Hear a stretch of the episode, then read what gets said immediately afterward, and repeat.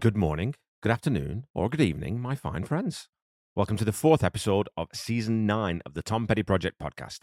I'm your host, Kevin Brown.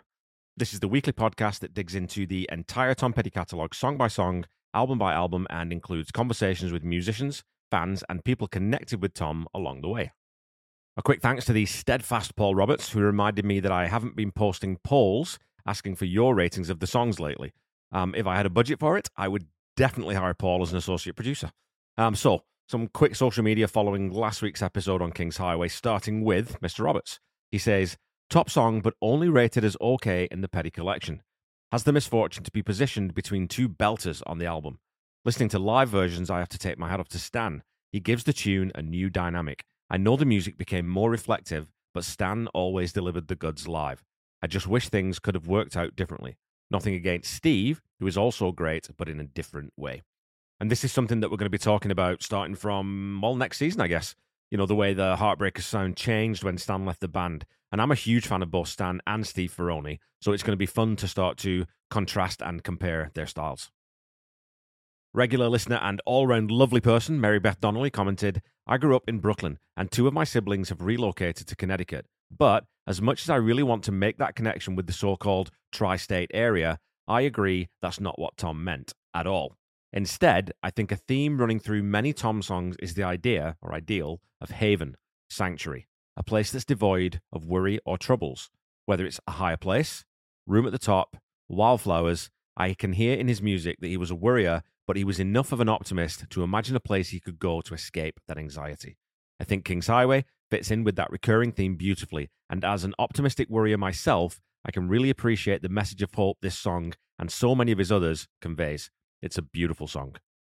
So that was in response to my comment that my belief is that the King's Highway in the song is purely metaphorical rather than, you know, talking about a literal place. And there definitely are multiple recurring themes in Tom's music, and hope is one that crops up again and again, sometimes in unexpected places.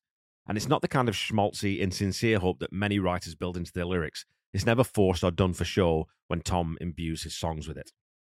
Bob Reedy rates the song a twelve out of ten and says, part of the King's Highway is in Connecticut, and I have driven on that too, and of course thought of Tom. Tom's Imagine the King's Highway is probably a magical one. I'm sure he realized that this was his second song in a decade about a mode of transportation and uh, Kings. King's Road is a great song too. And it's definitely comment-worthy that this is the second upbeat song based around, you know, King's Road, Highway. But sometimes those coincidences are just going to happen. And I do know that this is one of Bob's very favourite songs, and it's definitely become one of my top-tier deep cuts that I'd give to any non-Petty head alongside any of the hits to introduce them to Tom's music. Mark Lindsay from Sight and Sound comments, heard this one live at Red Rocks on the Mojo Tour. Between the excitement of the crowd's anticipation, the lights going out, and then boom, the song erupts into a rocking start to a great night. Perfectly captures the classic Rickenbacker sound, the Bird's legacy, the band's perfect accompaniment by enhancing the song, and Tom's optimism in three minutes and one second.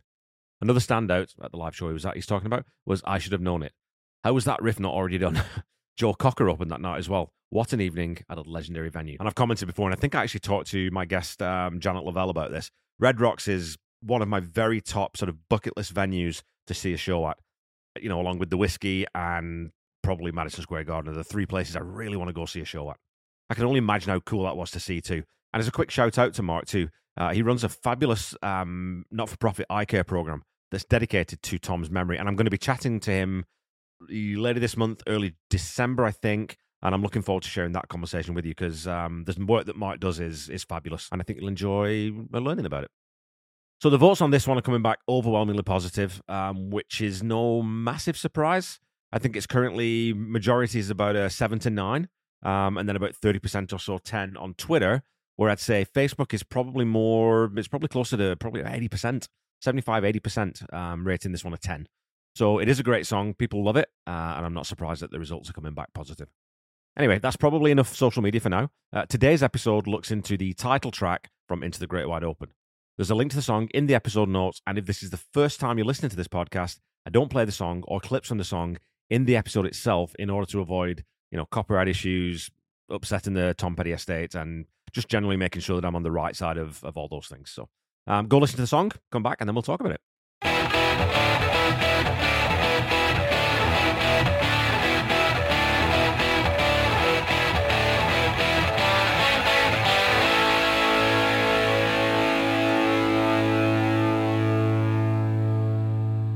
When author Paul Zolo asks Tom about the origins of the song in conversations with Tom Petty, Tom says, "I just kind of fell into it.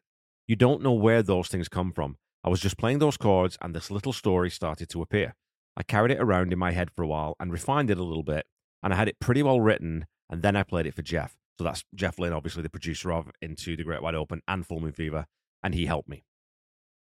Into the Great Wide Open would be the second single released from the album, but inexplicably, to me at least, it only reached ninety-four in the U S while failing to chart in the U K at all, despite the album peaking at a market high number three in the U K. Um, the song did hit number four on the U S rock chart, but expectations coming off the back of Full Moon Fever were much higher than this.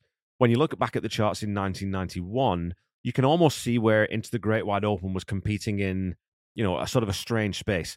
Paula Abdul, Boyz two Men, C N C Music Factory, Colour Me Bad, and Seal were all in the top ten the week that this single was released. On the other hand, Bryan Adams topped the chart that week with his mega ballad Everything I Do, I Do It For You, and Rod Stewart, Roxette, and future collaborator Lenny Kravitz were playing guitars in the top twenty. So it's not just a stylistic issue that was at play here, or not mainly. In Warren Zane's biography, Petty, Tom's manager, Tony Dimitriadis, says that Al Teller at M C A Records was a huge fan of the album, and to his amazement told Tom outright, "This is going to sell six million albums." So when the label's telling you that this album's going to almost double the sales of Full Moon Fever, you can see why expectations are raised to the roof. Petty's manager would go on to say, "Why say that to your artist? Now if you sell four million, you've failed." He could have said that he'd do everything he could for the album, that he's fully behind it, but no, he said it's going to sell six million, and it did well, but it didn't do that. For those of you who are stats nerds, the album is certified double platinum in the U S, Canada, and Sweden, and gold in Germany, Switzerland, and the U K. So we know that it sold at least, you know, just about three million copies worldwide. Full Moon Fever, as for contrast, was certified five times platinum in the U S alone, which eclipses the worldwide impact of its follow-up. Now, I know what you're thinking. You're thinking, this could all have been saved for the album wrap episode, couldn't it, Kev? But I bring it up to highlight that there's a supreme irony in the subject matter of this song and the narrative that was being played out behind the scenes during the album's promotion, especially in the line, "The sky was the limit." Even in the context of an artist who is coming off the back of a five times platinum record, art is art, but business is business. The song begins with the full band coming in right on the one. Mike Campbell immediately takes the spotlight with that searing yet simple slide guitar intro. Two phrases which lead us through the four-bar intro and into the first verse. After Paul Zolo comments that that part is very George Harrison-esque, Tom responds, "Well, it might have been. George really liked Mike's playing as well. They had a mutual admiration for each other on slide guitar." And that slide is laid over top of a dead straight backbeat kick snare pattern from Stan Lynch on drums and a descending E minor chord progression that has been played both on acoustic guitar, I'm pretty sure it's twelve string, a twelve string acoustic, and Benmont Tench's organ that I would guess is just playing the root E and the descending note. The progression itself is an easy step down of the fifth note in each change. The chords are E minor, E minor major seventh, E minor seventh, and E minor sixth. So if you're playing that on a piano, you play E and G, which is the first and minor third, then you play E again an octave above, then step that note down from E to E flat to D to D flat. Again, nothing earth-shattering or particularly pioneering, but as always, very effective. That chord progression immediately sets up the tension that the verses rely on. The bass guitar is playing eighth notes, sitting on the root E note. So another really short, sweet four-bar intro to the song. The first verse begins with that same chord progression repeated twice through the first four bars. I think I was using the terms front half and back half for the verses and chorus in last week's episode, and it's sort of as useful a structure to talk about this song also. So the front half of the verse is that E minor, E minor, major seventh, E minor seventh, E minor sixth, repeated twice over four bars. A simple crash cymbal signals the transition into that first verse, and immediately we're introduced to Eddie, the song's protagonist.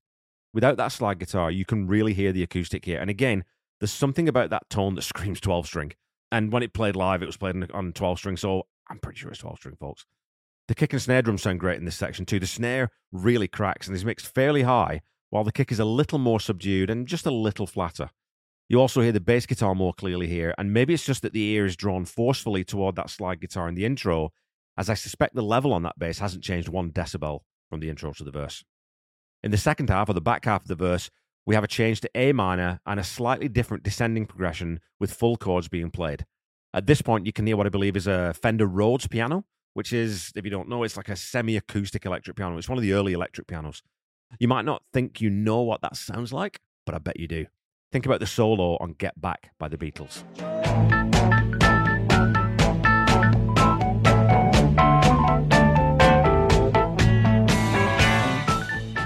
That's Billy Preston tearing it up on a Rhodes piano. And you can hear it much more clearly later on in the song as Benmont adds in a really, really tasty little lick. This A minor progression resolves down to the major key for the song on the line, "The future was wide open." These second four bars are then capped off by what is really the signature hook of the song, that big changy ding-a-ding-ding-ding. Here, it, do you like that? That's pretty good, hey? Um, here it lasts for one bar before heading into the second verse. In conversations with Tom Petty, when Tom tells Paul Zolo about Jeff's help with the song, one of the things he specifically mentions is this section or this part. He says, he, Jeff, added a few ideas too, like that chord turnaround, Jeff's idea. And if you don't know that term, you can think of a turnaround as a transition between two sections of a song, something that sits just outside the verse or the chorus in some way. And this turnaround is very dramatic. The second verse sees the addition of an electric guitar playing the chord progression in a, a nice loose arpeggio. And I've used the word arpeggio lots, and maybe I haven't explained that for non-musicians. But what it basically means is that rather than playing all the notes in a chord at the same time, as you would if you were just strumming a guitar, you play each note in the chord individually. So you can hear Mike playing E, G, B, G, E flat, G, B, G, D, G, B, G, D flat. So he's playing those notes in the chord, but playing them uh, individually. And it matches that descending pattern. At the end of the second pass of this progression, after the line, he found a nightclub he could work at the door, you hear that gorgeous Rhodes piano that I was talking about earlier.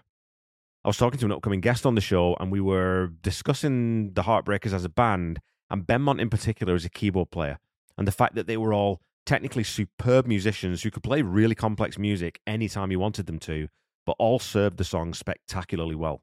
And that little lick from Benmont is one of the most glorious examples of that. It sounds like a really simple blues lick, but he's adding in a couple of expertly played grace notes to that lick that make it way, way harder to play than it might sound on first listen. And if you think, yeah, but it's the studio, so we had a bunch of takes to get that right, go listen to this song live anywhere. You know, it's on Take the Highway Live. I'll put a link to that. Or if you go listen to any of the bootlegs, he nails that lick every single time. It's so tasty and so cool. At the end of this verse, Mike's guitar part that was playing those broken chords really chimes out to lead us into that turnaround, which this time is extended to two bars and ends the second time around on the major fifth instead of the root. Uh, and so incredibly satisfying that we get that resolution up to that chord. So it's the first time in just about a minute this song's been going already where we really go full major key, and you can just feel that the chorus is coming, even if you've never heard this song before. And because the first bar lands on the root note, it's a really logical transition back to the verse. But when we do it the second time with the second bar and that major fifth, which again, in this case, D major, it really builds and pushes you only in one direction, and that's the direction of the chorus. There's a super little bit of production here too that I'd, I'm pretty sure I'd never noticed. I always thought there was a snare fill here from Stan on the three and leading into that chorus, but that only happens the second time round from the verse to the chorus. In this first instance, it's actually the bass guitar that plays those sixteenth notes on that major high up the fretboard and makes it kind of sound like a snare roll. So I think that's very, very cool. Um, and again, as always, there's something new I've learned about a song I would have told you I knew pretty well before writing this episode. The chorus is such an interesting chord progression too, because it doesn't go where you'd expect Petty to go.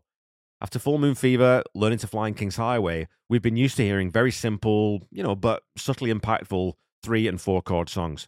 The progression in this chorus, though, is G, C, D sus four, G, E minor, D, A minor in the first half, followed by G, C, D sus four, G, F, E minor, and A in the second half.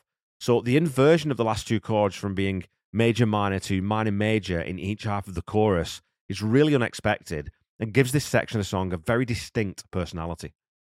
The arpeggiated lead guitar part comes back in. We hear the addition of some shakers to the percussion, um, which add a little bit of swing to the section. And of course, we get those nice warm harmonies on Wide Open and Skies of Blue. I was thinking about the vocal style on this song too, and particularly these harmonies. They're really there as texture rather than being sort of big or bombastic or being lead. One of my other podcasts, I cover Queen, who are famous for those huge theatrical harmonies. And I've also fallen in love again with Van Halen in the last couple of years. I think I've mentioned this before, in large part thanks to the amazing And the Podcast Will Rock that's hosted by my good friend, uh, who I met today for the first time in person, uh, Corey Morissette. Both of those bands, Queen and Van Halen, utilize harmonies in a much different way, and there the lead vocal almost just becomes part of the ensemble at times, rather than a distinct voice. you know, think Somebody to Love by Queen or Hear About It Later by Van Halen. Um, with this song and with the Heartbreakers, in most cases, the harmonies are placed in order to fill out the sound rather than lead or take the spotlight. And, you know, I always ask guests to describe Tom Petty in three words, and maybe a great triplet would be serve the song, because that's what the harmonies here are doing, and it's what the Heartbreakers always do. You know, Tom wrote a ton of great choruses, or if you want to get all Latin about things, chorae. Uh, just on this album, we've already had two killer B sections in Learning to Fly and King's Highway. We've also had songs like Refugee and Rebels and The Waiting and on and on and on and on. But there's something about this chorus that elevates this song to a completely different level. The story's great, but I think without this major key lift in this section of the song, sonically, it would just be less effective as a piece. That pensive minor key progression through the verses builds the tension, and that Jeff Lynn turnaround provides respite. But the chorus really lifts you and punches home the message of the song, which is essentially one of hope, a sentiment that permeates this entire album. In the two-bar turnaround into the solo, we get another variation. We get that same G C G, progression for a bar, but then rather than landing on the major fifth in the second bar, as it does leading into the chorus, it simply repeats. So we get that root note resolution twice, where we might be expecting a repeat of that transition into the chorus and that major fifth. The solo itself is only two bars, and it acts again as a, a little transition into the third and fourth verses, but again, it, it's Mike Campbell playing the only notes you could possibly play in this part of the song. Every track I cover makes me more and more a fan of Mike Campbell's work, and I've definitely come around to the prevailing opinion that not only is he underappreciated, you know, broadly speaking, but that he's easily one of the greatest rock and roll guitarists of all time. My co-host John Paulson always says that he's his favourite guitarist or his favourite rock and roll guitarist. And he's not playing, you know, the pyrotechnics of, say, Randy Rhoads or the sort of the blues licks of Clapton, but he occupies a space in the rock and roll canon that few do.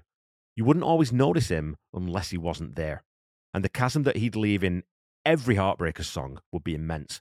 There's a reason that he was heavily involved in all of Tom's solo projects, as well as the Heartbreakers and Mudcrutch. If you're friends with Mike Campbell, you want him on your record. It's as simple as that. The third verse sees that arpeggiated guitar joined by a single slide note, and we have the addition of some backing vocals, so the changes are very slight and not moving the song melodically in any way, but bolstering what's already there.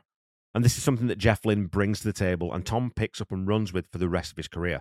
Sure, there were examples of these subtle types of builds peppered throughout the catalogue, but I do believe that in working with Jeff, Tom really added some new tools to his tool belt that he could pull out and utilize far more readily from this point on. Rather brilliantly, those backing vocals are dropped out for the fourth verse, again, to just keep the song shifting and not settled, you know, too comfortably into one mode. There's also a wonderful drum fill uh, after the line partied and mingled that only Stan Lynch would play. It's just, it's only four notes um, on the toms, but it's so swung and I've written sloppy in a good way, you know, all hyphenated. And I always wait for that little accent to the song because it's just so cool. And it it's it's not the same as the rest of the drumming in the song, which is pretty straight. So we get a little bit of syncopation, a little bit of swing there. We'll get into the lyrics later on, but I wanted to highlight a spectacularly misheard lyric here that I had no idea about for the longest time, which is idiotic when you consider I definitely had access to the internet when I really started to listen to Tom's music carefully. The line is, their A and R man said, I don't hear a single.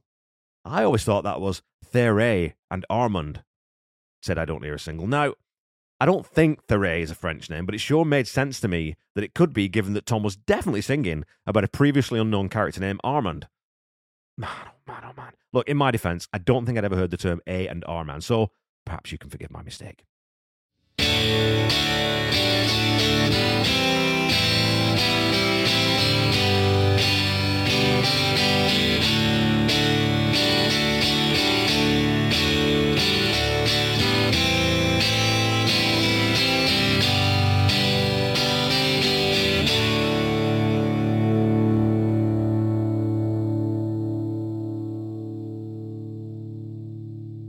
All right, folks, it's time for some Petty trivia. Your question from last week was this. When the Heartbreakers played King's Highway on Saturday Night Live on October twelfth, nineteen ninety-one, who was the host? Was it A, Kirstie Alley, B, Christian Slater, C, Kiefer Sutherland, or D, Sharon Stone? Um, first of all, congratulations to Bob Reedy because he knew this. Uh, all four people hosted during S N L's seventeenth season. Christian Slater introduced Bonnie Raitt the week after the Heartbreakers appearance, with the legendary blues musician performing Something to Talk About and the amazing I Can't Make You Love Me. The week after that, after being introduced by Kiefer Sutherland, hair metal turned hard rock band Skid Row appeared to promote their second album, Slave to the Grind. Petty fan Eddie Vedder and Pearl Jam appeared toward the end of the season and performed Alive and Porch after being introduced by Sharon Stone. So your answer is Kirstie Alley. Alley, then starring as Rebecca in Cheers, hosted the third episode of that season and introduced the Heartbreakers, who played Into the Great Wide Open and, of course, King's Highway. Your question for this week is this. In which country did Into the Great Wide Open not reach the top ten? Was it A, United Kingdom, B, Germany, C, New Zealand, or D, Canada?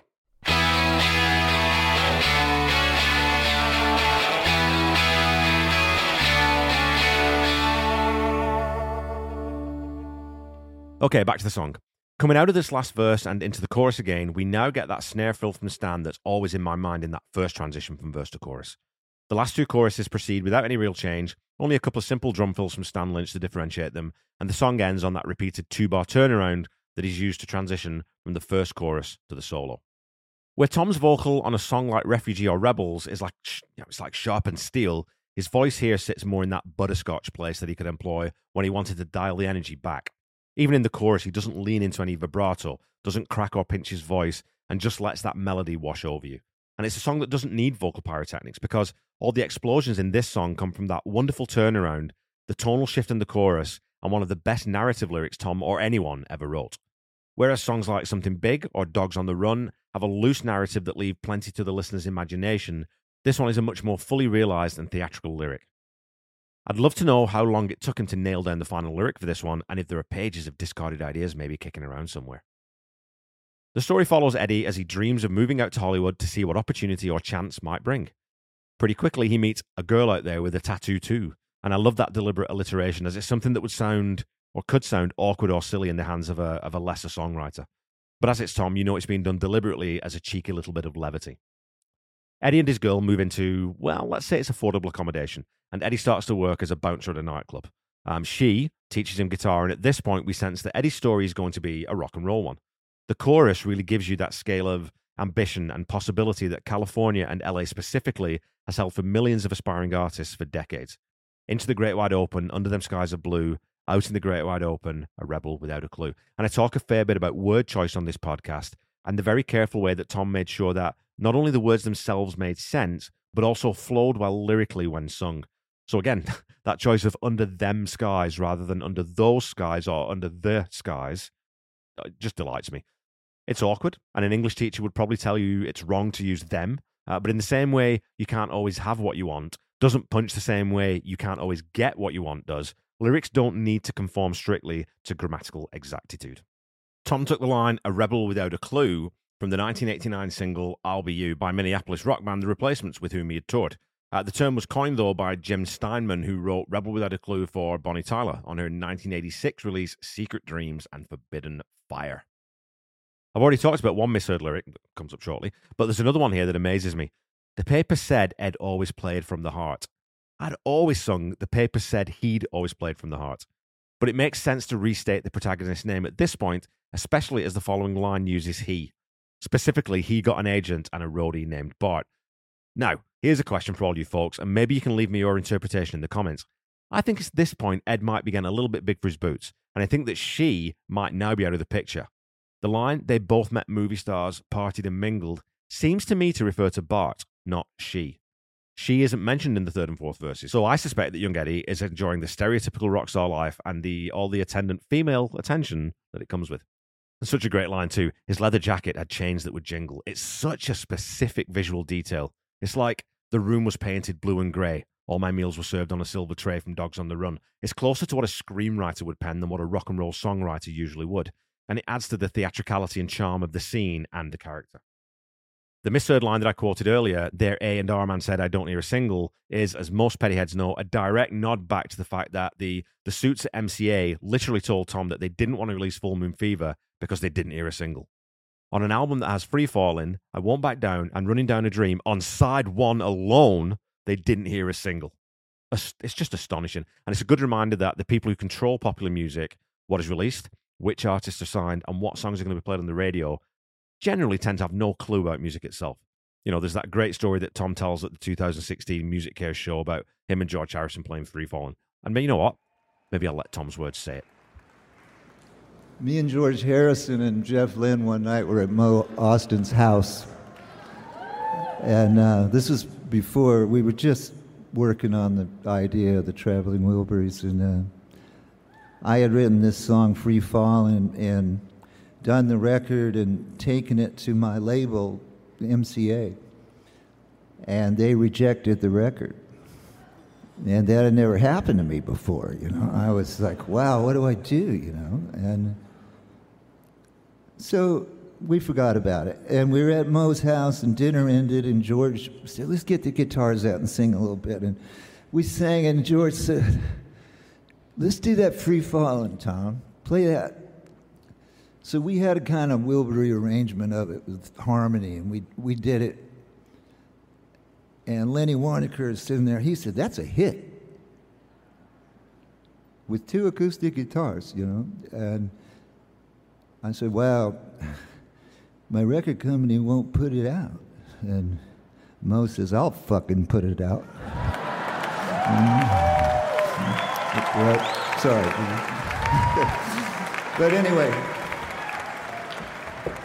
Not supposed to do that. Okay, I was going to tell you, sorry. I'm trying so hard to be good, and... I just laugh every time I listen to that speech, and I've listened to that speech a lot. To bolster my argument that Eddie's love interest is no longer on the scene after the first chorus is the fact that she's only ever referred to as, you know, a girl, or she, rather than being given a name. You know, where Mellencamp sang about Jack and Diane, it was because Diane was an integral part of the story. She, in this song... feels like she's secondary to Eddie's central narrative, in much the same way Bart and his leather jacket are. They're markers in the story of the rise of this young man pursuing his dreams. And again, let me know what you think of this harebrained theory. I'd love to hear your interpretation of that element of the song. Um, it's obviously a well-known lyric in the Petty canon, but regardless of how many times you've heard it, it is a fantastic story. When Paul Zolo reminds Tom that he's referred to it as a, a very funny song and a true song, Tom replies, it's a narrative, it's a story, and I think it has some truth in it. It's light-hearted in a way, with a kind of black humour to it. This album, though it's a Heartbreakers record, still has that anchor back to the writing process that Tom went through with Full Moon Fever, and you can see how that was always going to cause friction within the band. The album previous to Full Moon Fever, Let Me Up I've Had Enough, was largely written in the room with the other guys and recorded as close to live as the band would come up until Mojo in two thousand ten. There's a segment in nineteen ninety-four's Going Home T V documentary where Tom is talking about the album, and I'll let you listen to it here. We did make an album called Into the Great Wide Open, and we uh, we all played on it. We were never there all at the same time, you know?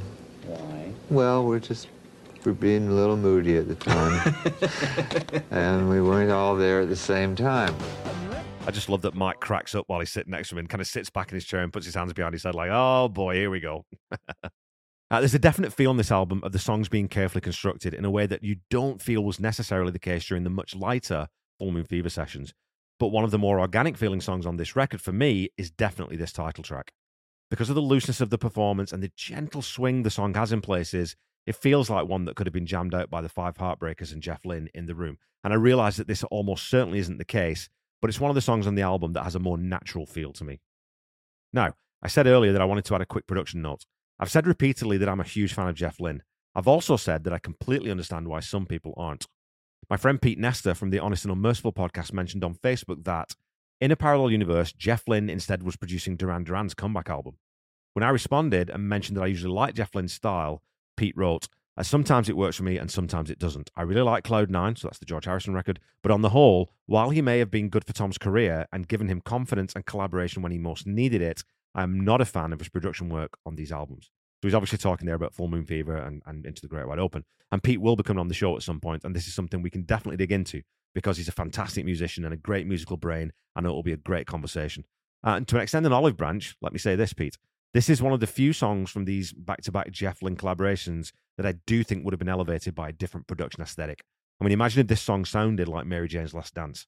It would be even better, I think. And when you listen to live bootlegs, there's a different energy to it that really drives home the rock and roll wannabe story in a different way. All that said, I still love the album version, and I'll be taking Mister Nesta to task over his comments. I'm just kidding, of course.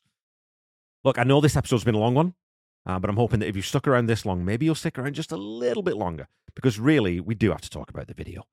In a twenty twenty Rolling Stone article, they quote Tom as saying, "I even had people coming to me wanting to make it into a movie." And you can definitely see why. First of all, the video version of the song clocks in at six minutes thirty-three, as opposed to the three minutes and forty-five on the album version. And this is because Julian Temple, who directed the movie, had almost twenty minutes of footage, and it was all so good that the Heartbreakers went back into the studio to fill out some of the parts to accompany the video and make sure that the narrative was more cohesive. And I can't think of too many instances of that happening in rock and roll, where the uh, the video informs changes to the song. The first, you know, noticeable change is that you have a three-bar organ solo following Mike's guitar solo. That's then followed a little bit weirdly by the last bar of Mike's solo again, and it's just, it's the same thing that he played, it's just, they've just looped it and repeated it. At around three and a half minutes, we get another organ solo from Benmont as Eddie's walking down the red carpet. This is followed by the turnaround again, and then more soloing from Mike and Benmont. And the chord progression for the chorus is then repeated with no vocals before the song leads back into that full chorus and getting into the outro. The video itself is fantastic, as Tom noted, uh, with a, a Johnny Depp still fairly freshly famous off the back of Edward Scissorhands, starring as Eddie. Uh, Tom Petty plays the tattoo artist who inks Eddie up in an early scene, while Hollywood legend Faye Dunaway plays Eddie's manager and, unbeknownst to him, a fairy godmother figure who tries to steer him away from rock and roll excess and his eventual demise in the video. All the Heartbreakers pop up too. Stan is the doorman who refuses to let Eddie's manager into the red carpet event. Benmont Tench is Eddie's producer. Howie Epstein is a bike dealer. Mike Campbell uh, is the celebrity who presents Eddie with his music award. As well as playing Eddie's tattoo artist, Tom is also Bart the roadie and the narrator of the tale, harkening back to, you know, the Don't Come Around Here No More video, you know, the Mad Hatter kind of thing with the, the red hat on and whatnot. Um, and that part also sees the rest of the Heartbreakers performing in like a sort of a, an Alice in Wonderland-esque miniaturized set, with Stan Lynch playing upturned paper coffee cups with oversized drumsticks. Things don't turn out well for Eddie in the video, as success goes to his head, his girlfriend leaves, and the record company drops him. In the final scene, we see Eddie looking in on the tattoo parlor and seeing the next wannabe superstar getting their tattoo. And that superstar is played for about three seconds by Matt LeBlanc. The tattoo artist is Johnny Depp.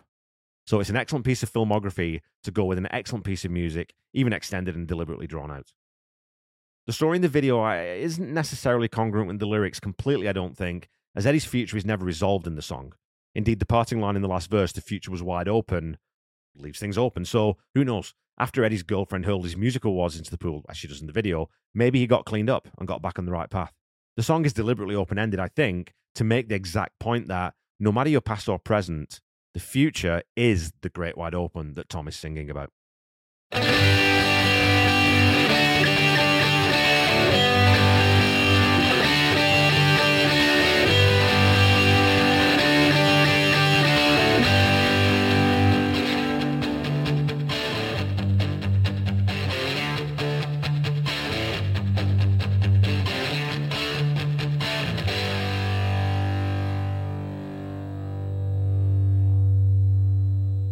Okay, Pettyheads, that's it for this week. Um, Into the Great Wide Open is one of Tom's more memorable songs, I would say. I don't think that's controversial to say. Um, it's also the last of the original songs to appear on nineteen ninety-three's Greatest Hits. I know that John Paulson will want to talk about its inclusion over, let's say, Jamming Me, which went to eighteen on the Billboard chart when we covered the Greatest Hits album. But to me, it's a no-brainer. As fun and catchy as Jamming Me is, it's nowhere near the quality of songwriting that this song is. Into the Great Wide Open was only played one hundred thirty-six times, but it was included in tours throughout Tom's career, including being almost ever-present on the Hypnotic Eye Tour. A great lyric, a great turnaround, and some nice work by both Benmont and Mike. Should be a ten out of ten, right? I just can't help thinking that a cleaner production approach would have elevated this song to an even greater height. So I'm going to, possibly controversially, hold a point back and rate this one a nine out of ten. Uh, the Tom Petty Project is a proud member of the Deep Dive Podcast Network. Go check us out on Twitter at Deep Dive Podnet. I'm sure you'll find something there that you like. Uh, you can also check out my other podcast, uh, Seaside Pod Review, a Queen podcast that I do with my best friend, Randy Woods, who performs all the music in the podcast, um, and the Ultimate Catalog Clash that I co-host with the hardest working man in podcasting, Corey Morissette. Uh, don't forget to follow me on Facebook, Instagram, Threads, and YouTube at The Tom Petty Project, and on Twitter at Tom Petty Project. Go follow, like, subscribe, all those things, and leave reviews, ratings, although, you know, do all the things that I keep asking for you to do every week. Um, keep talking to me on social media, and I'll try to read out as many comments as I can. And when you're looking for Tom's music, please visit official streaming platforms, you know, Spotify, Apple Music, Amazon, all those places. Or again, go to your local independent record seller. They need your support, and you need some physical media. Come on, you need something to love and hold and cherish. You know, something to put in a frame, something to put on your coffee table. Go buy real music. If you're looking for official merchandise, go to tom petty dot com. And if you're looking for merchandise for this show, please go to tom petty project dot com. Don't forget to check out the Tom Petty Nation and Tom Petty Fans Forever groups on Facebook if you're not already a member. And you know what? Check out uh, Tom Petty Radio on Sirius X M. Until we meet again next week, keep listening to and sharing Tom's music. Try to be kind. Try to say I love you to someone at least once a day. Stay safe and healthy, and I'll be back with you next week with the deep cut gem, Two Gunslingers. Bye-bye.